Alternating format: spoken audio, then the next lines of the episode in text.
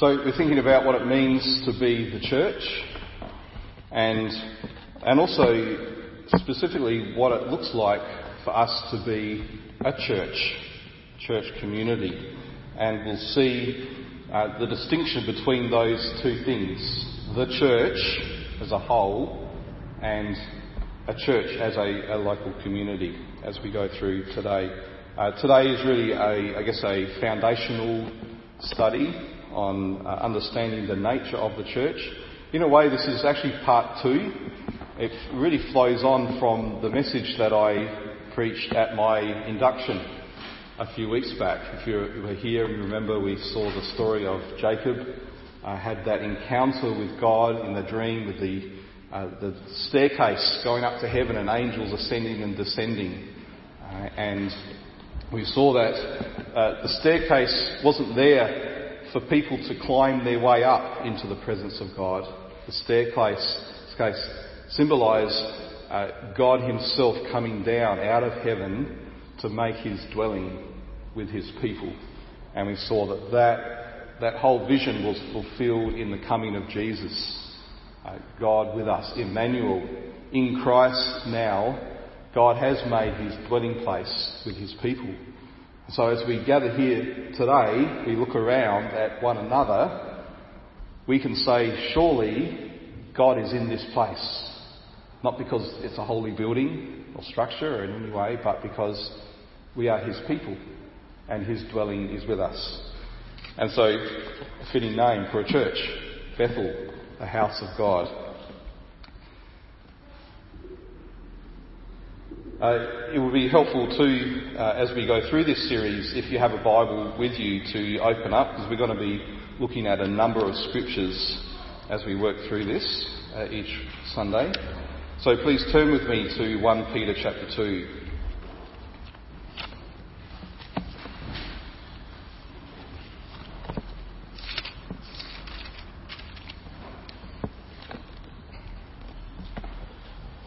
Now, 1 Peter is an interesting book because when you first read it, you might be uh, forgiven if, if you think Peter is writing to Jews. Because uh, through the book he uses very Jewish language. He uses a lot of uh, phrases and terminology from the Old Testament. Uh, and we saw in our reading that he even speaks about your conduct amongst the Gentiles, which kind of makes you think, well, obviously these people are Jews and they're living amongst the Gentiles. But we also see a few places in this book it's clear that Peter is not just writing to Jews. He's actually writing to people who most likely uh, in the churches, majority of them were actually Gentiles. They weren't Jews at all. Um, such as in our reading, we saw you once were not a people, but now, in Christ, you are. He's speaking to people who were Gentiles, who were not a chosen people, and in Christ now they have become a chosen people.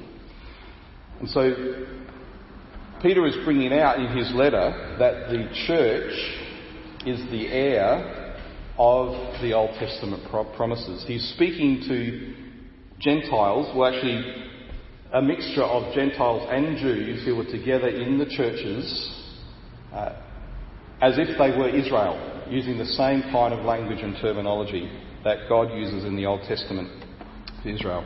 Now, we've, we've seen through our journey through the second half of Mark that the temple was the centre of the identity of Israel, of the Jewish people, and how devastating it was in 70 AD when that temple was destroyed because that, that was the loss of everything for them. They had to completely redefine their faith and their religion because they no longer had a temple. And so modern day Judaism is extremely different to first century Judaism that had that temple at the centre.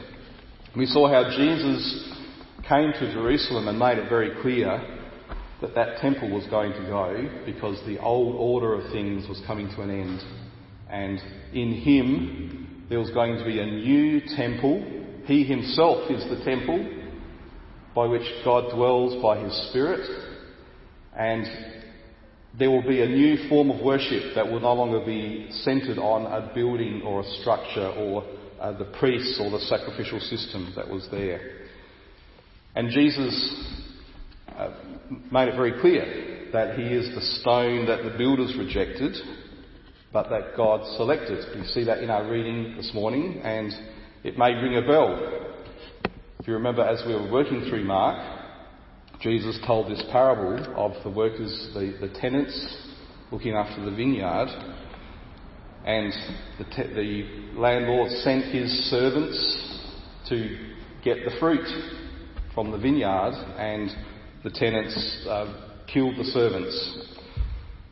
And then he goes on, he had still one other, a beloved son. Finally, he sent him to them, saying, They will respect my son. But those tenants said to one another, This is the heir. Come, let us kill him, and the inheritance will be ours. And they took him and killed him and threw him out of the vineyard.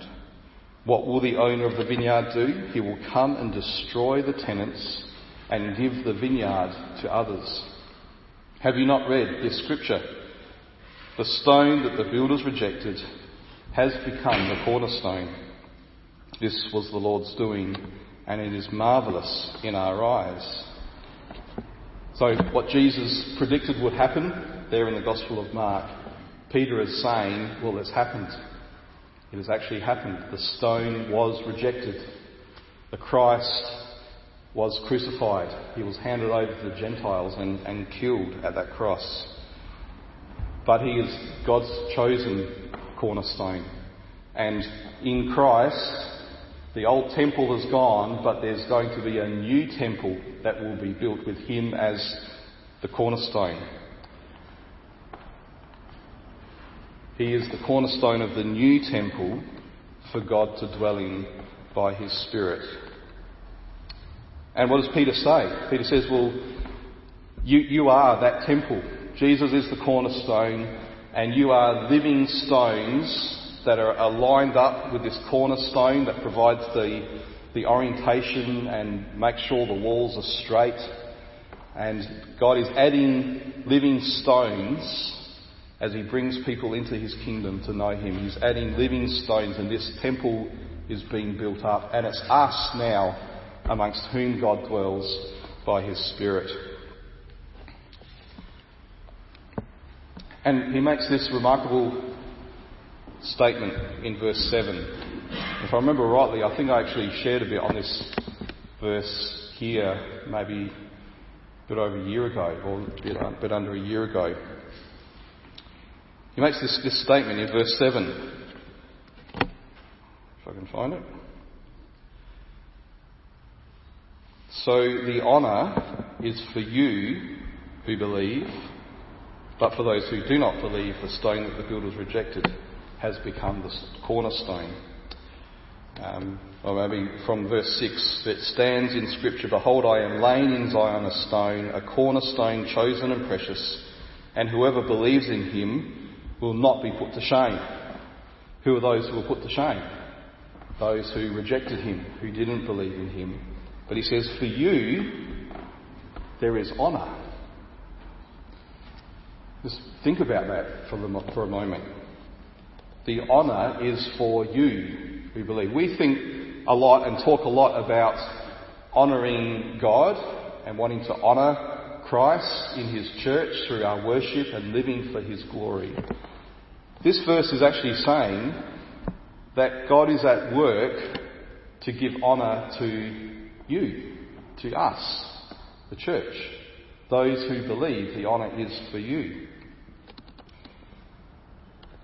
The Father's purpose in all things that He's been doing and through His work of redemption, salvation, is to bring honour to His Son.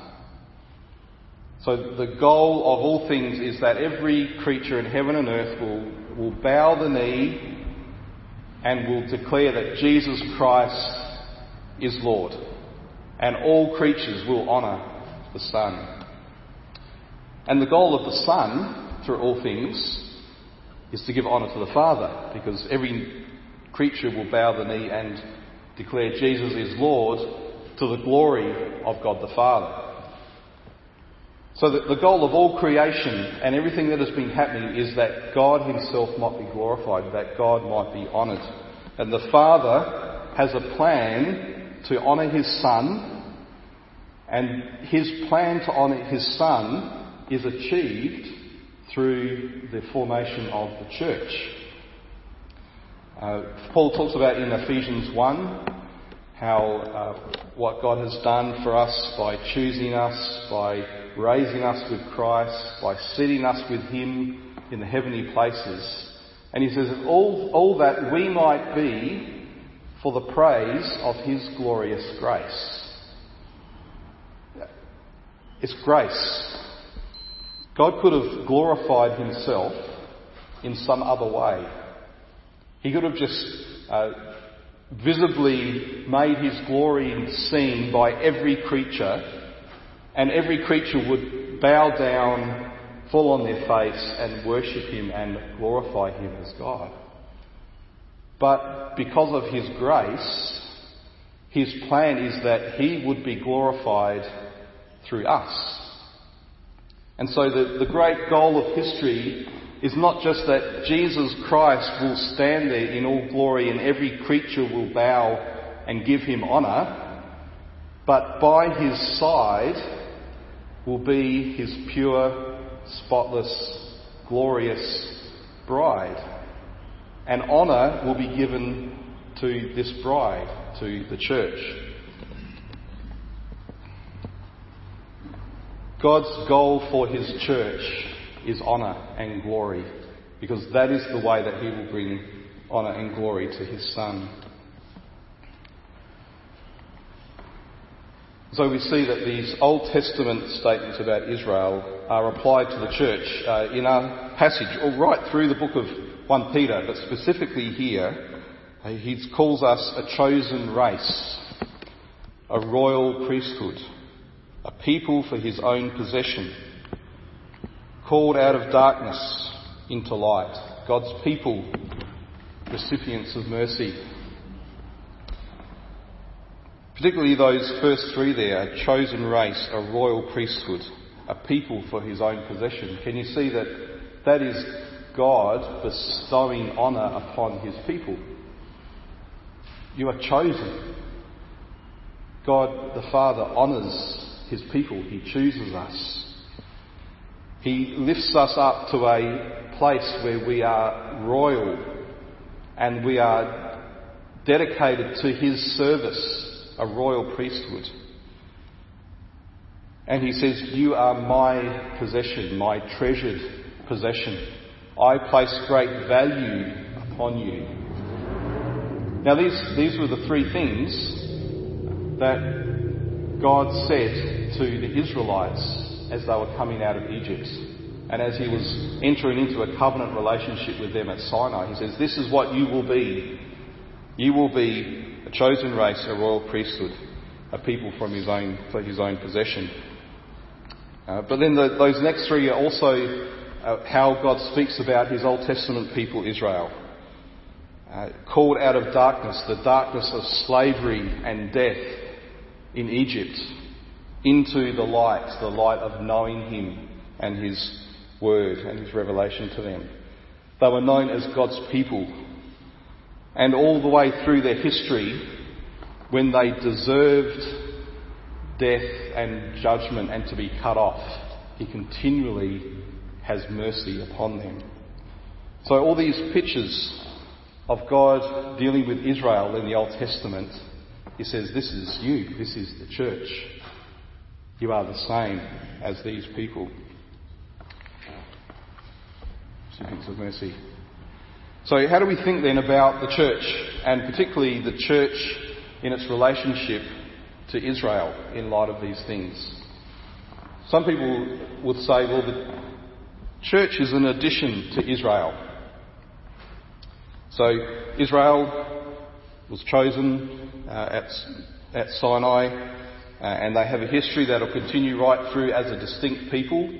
And then, with the coming of Jesus, this new group of people comes up and it's the church, and the two kind of run parallel. Uh, Israel kind of takes a bit of a, a backstage for a while uh, as God is bringing people into the church.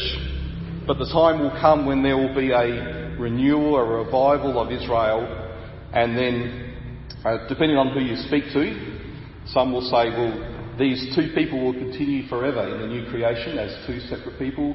Others will say, well, no, when Jesus returns and all things are wrapped up, then there will be one people made up of Jews and Gentiles uh, in, in that one people of God. There's one way that people have, have seen it. Some people say, well, actually, no, the church is a replacement of Israel. So Israel was just for the Old Testament times, and with the coming of Jesus and the destruction of the temple, that was the end of it for the Jews. They rejected their Messiah, so that's it. No more for the Jews. Uh, God's work now only is through the church. And we, we replace Israel as a new, a diff, still a different people of God, but a new people of God. That, by His grace, may also include some ethnic Jewish people. Um, I was once um, accused of this view, and so much so that they said, well, if you hold this view, then you're actually a false teacher.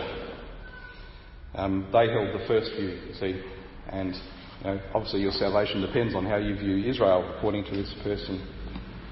Um, now, they're, they're, they're, two views that people have come to with, with a sincere reading and study of the Scripture. Um, I think there's actually a better way of seeing the relationship between the church and Israel, and that is well, all, through all history, there has only ever been one people. That one people has, has been the church, those who are called and chosen by God. But we just see that, that people of God expressed or manifested in two, historic, two ways historically. Uh, before Christ, it was displayed in the national ethnic people of Israel. Now, after Christ, now that the gospel is going to people of all nations and all tribes, all tongues, all people, that people is expressed in the church, which is made up of people from all nations Jew, Gentile, um, Australian, Chinese, Vietnamese, you name it. Um, but really, they've, they've, just been one people. There hasn't been a replacement, there hasn't been a two people running at parallel at the same time. God has, knows those who are His. And ever since Adam and Eve, He has been calling people to Himself. When we talk about the communion of saints in the Apostles' Creed, that's what we, we're not just speaking about the fact that our two congregations are one people, or that we are one with the church down around the corner.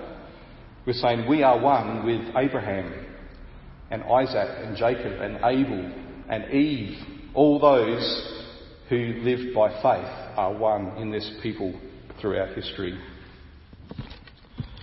It Kind of expands your, your vision of the church, doesn't it? We're not just a little group meeting here today. We are part of a great company of people, this great cloud of witnesses that Hebrews talks about.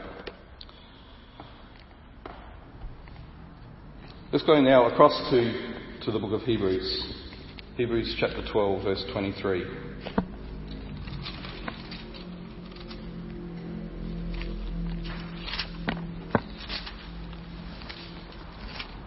I'll just quickly mention too that um, this is my first time at trying this, obviously, as you know, and I'm not sure exactly how long all this is going to take, so I apologise in advance if I end up going a little bit over time.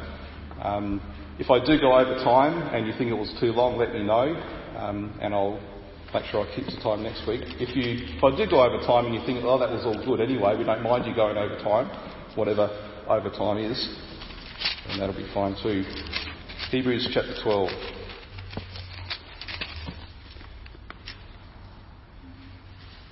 And I'll read from verse 18. For you have not come to what may be touched a blazing fire and darkness and gloom and a tempest and the sound of a trumpet and a voice whose words made the bearers made the hearers beg that no further messages be spoken to them. For they could not endure the order that was given if even a beast touches the mountain, it shall be stoned. Indeed, so terrifying was the sight that Moses said, I tremble with fear. So that's the, that's the old order, something that can be touched. Uh, he's speaking here about Mount Sinai, but that, that was carried on then into the tabernacle and the temple. You, you cannot enter into the holy place in the tabernacle, otherwise you will die. God, who is, who is uh, defined, expressed, his presence is expressed in this physical building that you can touch, which, if, if you were unworthy to come into his presence, it brought fear. But you have come to Mount Zion and to the city of the living God, the heavenly Jerusalem, and to the innumerable angels in festal gathering, and to the assembly of the firstborn who are enrolled in heaven, and to God, the judge of all, and to the spirits of the righteous made perfect, and to Jesus, the mediator of a new covenant, and to the sprinkled blood that speaks a better word than the blood of Abel.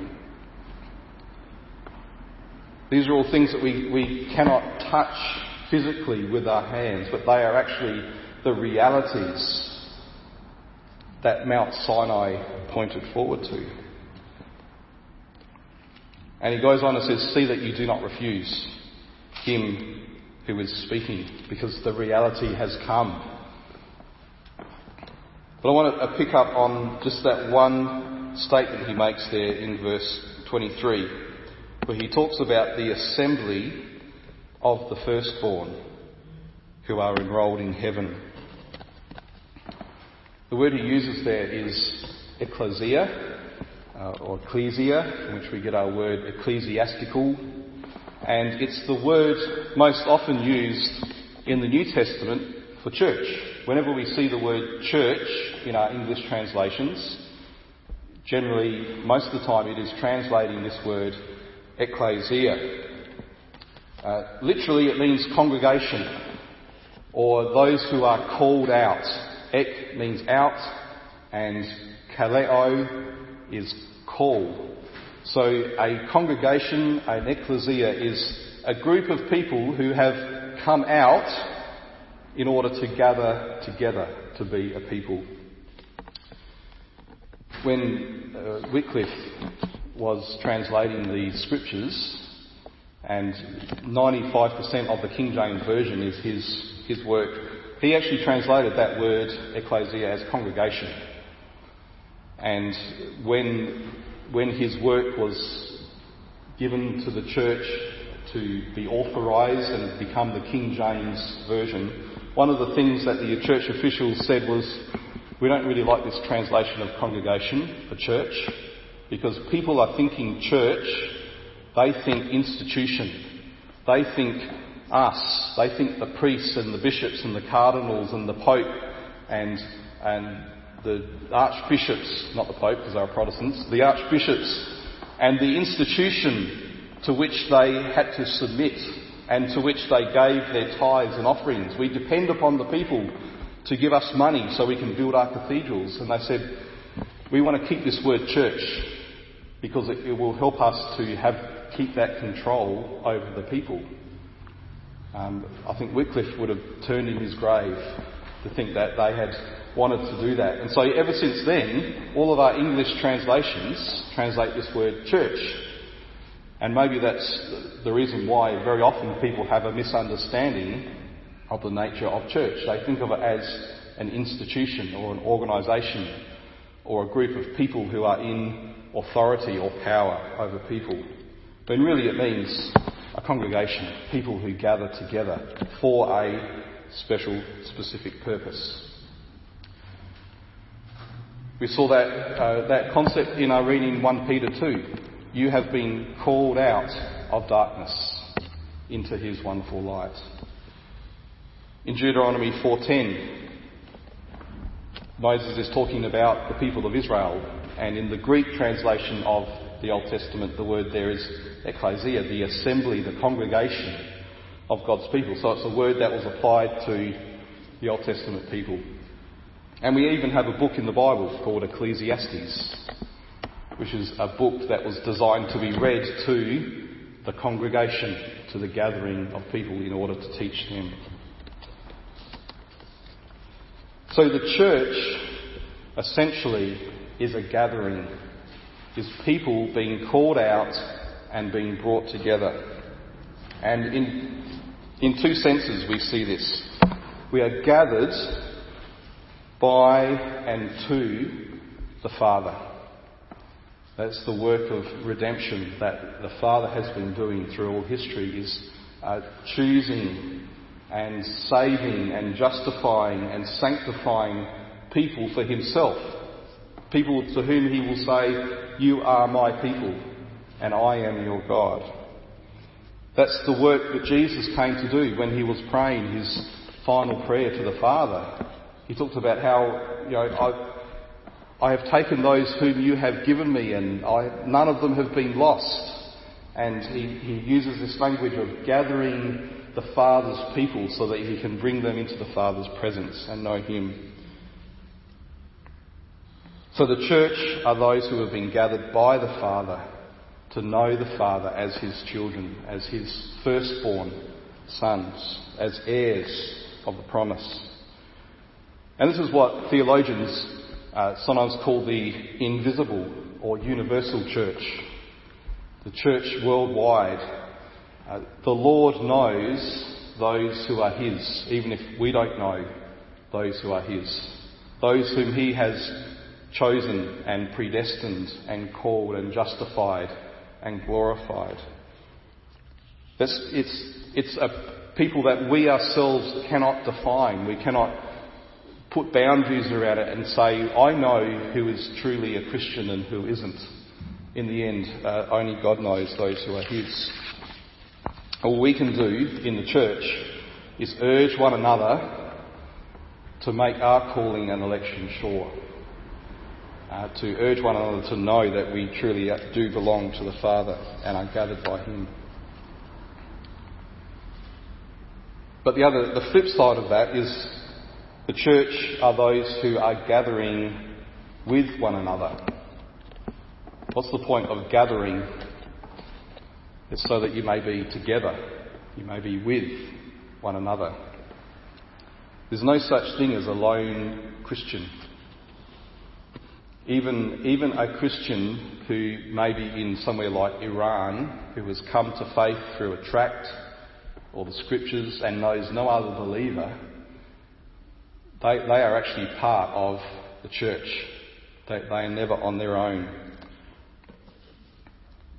But this, this idea is that we, we're gathered by the Father to the Father so that we may be together as His people. And this is what theologians call the visible or the local church. So, um, in the last few weeks, I've been trying to get to know people and um, I see faces here on Sunday, and I, in my mind, I say, okay, are, are, they a visitor or are they a member of this church? And I think I'm slowly kind of working out who, you, who we say is part of the church here at Bethel, at Norwood. Um, that's not to say that everyone here involved or connected with this church, or even everyone here this morning, is part of the invisible church, there may be someone here who doesn't actually know the Father through, through Jesus, his Son. But you're still part of this visible church, part of this gathering that comes here every Sunday to meet together. And great emphasis is put in the New Testament on this expression of the church, the visible local church. Most of the books in the New Testament are letters written to the church in Ephesus, in Colossae, in Rome. It is addressed to the gathering of God's people. And sometimes you see in these letters a, there's, there's no assuming that everyone in that church is actually a true believer. Uh, sometimes the, the writers speak to those in that church who are in danger of uh, what we call falling away, in other words, just drifting away or stepping out of the church, uh, and calling them to know Christ in that context. So, the local gathering, the visible expression of God's people here in this building and in the building just down the road and around the corner and over there and you know everywhere around the world this morning we see the visible church gathering. Uh, and there are three key things that the, that we gather for. The, the purpose for our gathering. First is worship. We are here to to sing our praises and to honour uh, the Lord of the church, Jesus Christ, to worship Him. And that's the, that's the goal of all things, isn't it? That all creatures will worship him. So as we gather here and worship God, we are experiencing a foretaste of the new creation when every creature in heaven and earth and under the earth will be worshipping him. Then there's nurture. We might call it encouragement or discipleship. We come here to build one another up in love and so we may grow together in our faith and be strengthened in Him and stand firm uh, in our faith. And thirdly, there's proclamation. We're not just here for ourselves, are we? We exist here, and it's in our church constitution. We exist here in order to proclaim the gospel so that those outside the, the walls of this church uh, might hear the good news and be gathered by the Father into his family. You think of it in a visual way. There's the world in which we live, and within the world is the church, God's chosen people, especially for his possession, that he says, You are precious in my eyes, and you belong to me. At the centre of the church is Christ, and the church is the body of Christ, is the visible uh, expression, in a sense, of the glory of Christ. The, the radiance that the perfect bride will have when she stands there without spot or stain or wrinkle or blemish will actually be the glory of Christ in her and through her. And so the church, with all its weaknesses and foibles and sins and failures, actually displays the glory of Christ. And initial way that we display the glory of Christ is that we come here every Sunday morning and gather as His people. And someone might come in and look at us and think, wow, what's brought these people together? They're all different. There's such a hodgepodge. There's a mixture.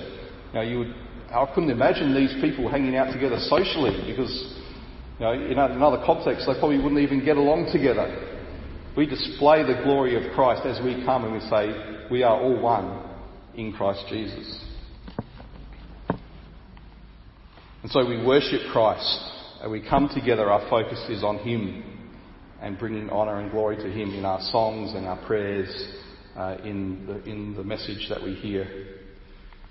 We care for one another, we nurture, we disciple, uh, we look after one another's uh, temporal needs and one another's spiritual needs. Uh, and together we grow up and become mature as the church. And then we proclaim Christ. Christ, who is at the centre of our community, our gathering, we take him and we proclaim him to those around us. Whether it's an official uh, program of the church that does that, or whether it's each of us uh, in our day to day lives through the week. As we've been nurtured and encouraged as we gather, we go out and we proclaim Jesus to those around us. So Jesus is building his church with living stones. And the, passage that we're, we're going to focus on over the next four weeks, or really not focus on, but use as a springboard for what we'll be looking at over the next four weeks is Acts 2:42 to 47, which we read uh, earlier, and I'll just read it out again.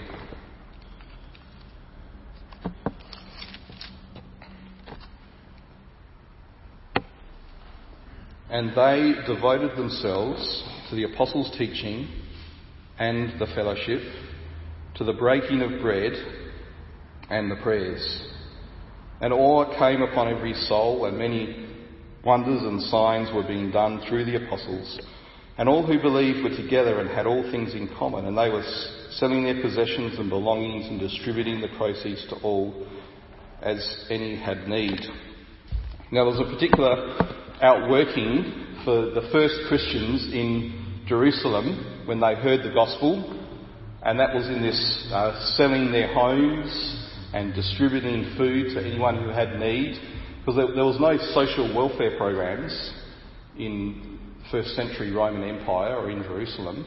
And if someone became a Christian, uh, most often it meant ostracized, being ostracized from your family, being ostracized from your synagogue. And so if you were a widow or an orphan or someone who was in need, and your family had cut you off, and your synagogue community had cut you off, there was nothing.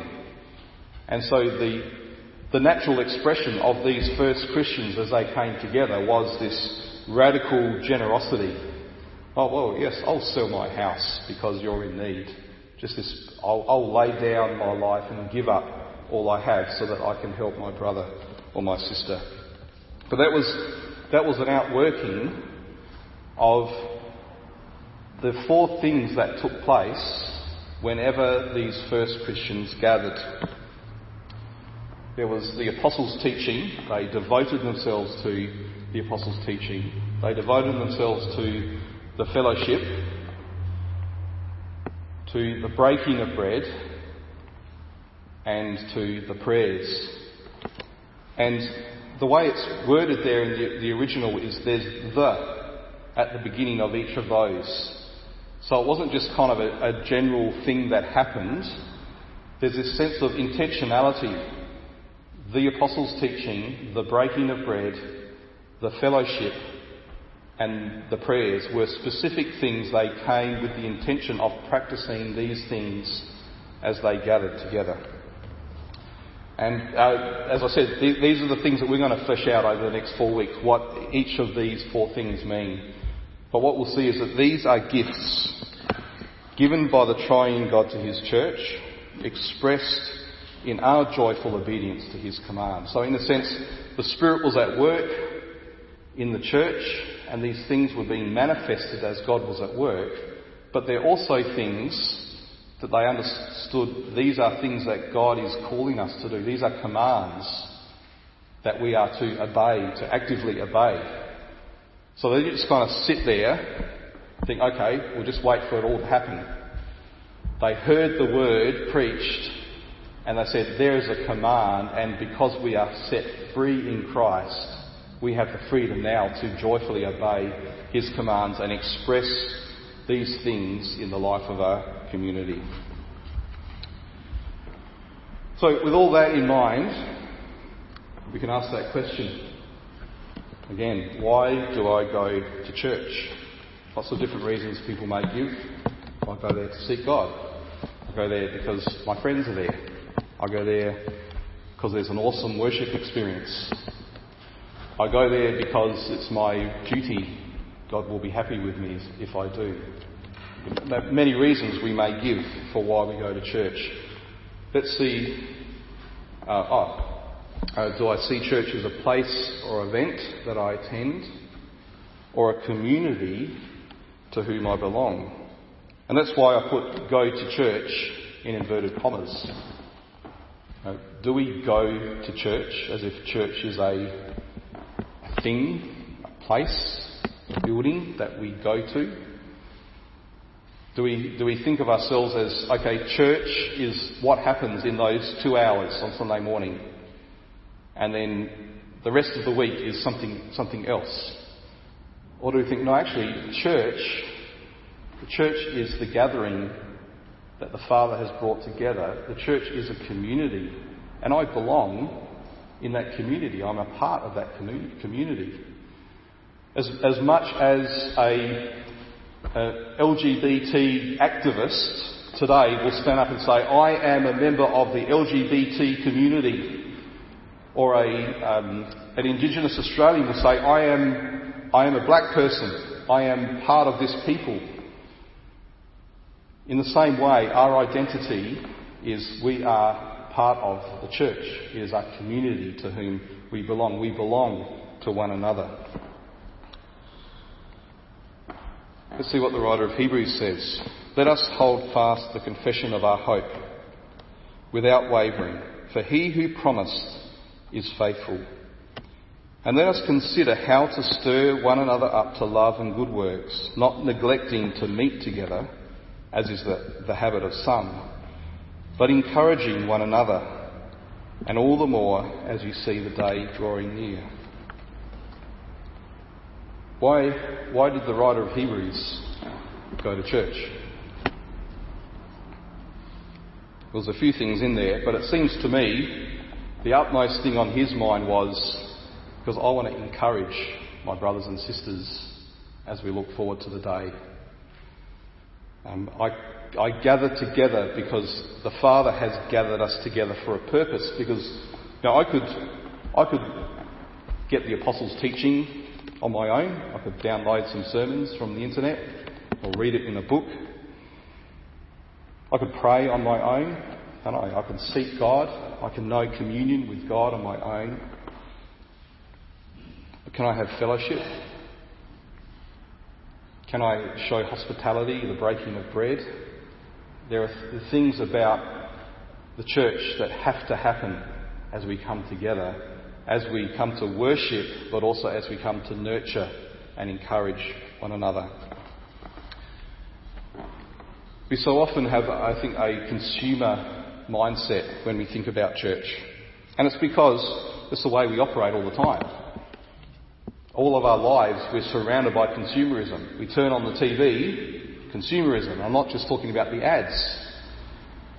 Or even product placement within, you know, the producers of every TV show you watch have done their research and they've worked out how to produce a TV show that will make you feel good and will give you what you think you need so that you'll watch it. That's the, that's the basis on which they sell their show to the TV networks. And the TV networks then say, well, is this a show we want to air? Will there be enough advertisers who will want to advertise during this show? It's all about consumerism, about giving you what you think you need. You need a new fridge. Well, you think, okay, what I want, I want the best quality fridge for the lowest possible price. And I want a fridge that's going to perfectly suit my needs. It's got to have an ice dispenser, it's got to have a certain size freezer and certain shelves and racks. So that's consumerism. I want something that's going to meet my needs. And then, when I want my fridge, I go to Harvey Norman or the good guys and I walk in and there are 50 fridges that I can choose from, and I can pick the one that is perfect for me. So at the heart of consumerism is choice. I don't want to just have one. I want to be able to be in control and choose the one that I want. And there's this, this desire to fulfill and meet my needs. So consumerism says, I will buy in because of the return like Jin's example. I pay my membership fee, but what am I going to get back? So I'll, I'll be in something if I know I'm going to get back equal or, or more in return for what I've put in. And that's contractual thinking. That says, um, I'll give you money and you give me the product, and if the product doesn't measure up to the amount of money I gave you, then I will pull out of the contract and you have to give me my money back. That's contractual thinking. And so, in that kind of thinking, I come to get. So, will this church meet my needs? Why do I go to church? Well, because I feel happy, or there are people who look after me, or I enjoy the worship, or whatever it might be. But can you see that consumeristic thinking is actually about me? I will only invest if I'm going to get returns. So I'll go to this church because I think I'm going to get something out of it for myself. And so that then flows into, well, if I don't get, why bother coming? I, I imagine um, probably most people who stop attending church would say, well, I wasn't really getting much out of it, or there wasn't, there wasn't a program for me, or something that met my needs, or I just didn't, wasn't enjoying it as much as I thought I should. That's the consumerism mindset. Or we might, we might have that thinking, but the, the mindset that says, well, hang on, I still need to do my religious duty by going to church. That might actually override all of that thinking, and so we come anyway because we think somehow we're making God happy with us for being here and participating. Rather, we're called to live under grace grace completely undermines and knocks this consumerism, contractual thinking out of the water. Grace says, I will be sold out because of the promise. Covenant is where two people make a promise to one another. And when you make a promise, you say, I will be faithful in sickness or in health, for better for worse, in richer for poorer, till death do us part. Any of us who are married have entered into a covenant relationship which says, I will be faithful even if you don't keep your side of the bargain. And that's the relationship that the Father has entered into with us through the Son. It says, even if you are faithless, I will remain faithful. I will be true to my promise. And so rather than thinking, I'll be in this because I get return, you come in and you, have already come in with a security. So I'm, I'm living in the promises. I have received everything that God has promised me, so I don't have to worry about what I can get for myself anymore. I'm secure in the Father's love for me. And so I'm free now uh, to come and to, to give, to give of myself, to be sold out rather than buying in. So I come to receive and give. The difference between receiving and getting is when you get something, you take the initiative to get it. When you receive something, that other person has taken the initiative to give to you and you just freely receive. And the fruit of receiving is thankfulness, not pride that I've, I've achieved it. So I come to receive and give. So we come to church thinking, well, how might I be a part of what God is doing in this church? It's not about what I can get. It's about what God is doing. How can I be a part of what God is working in His grace amongst His people? And so because I have received, I will come to give, to love, to serve. The church is Jesus' gift to us because it gives us opportunity to love God and love our neighbour as ourselves. Just quickly to finish off, just some quick points from that passage in Hebrews 10. We come and we hear of the faithfulness of God. Um, I lost, lost the reference there. Oh, yes. Um, let us hold fast the confession of our hope without wavering, for he who promised is faithful. So as we come together, we hear the words of the Father being faithful to us, of his giving to us, and we, so we come to receive. And as we receive of his faithfulness, we have this sense of hope. Um, we stand firm on our confession of hope. Uh, we're told that we, we come to stir one another up to love and good works. You know, James says, what's the point of coming and hearing the word of God? Don't just be a hearer, be a doer. Well, how can I be encouraged to be a doer? Well, it's when my brothers and sisters gather around me and spur me on to love and good works, who encourage me to actually put the Word of God into action in my life, uh, to encourage one another. The word there means build up, strengthen, mature, become strong.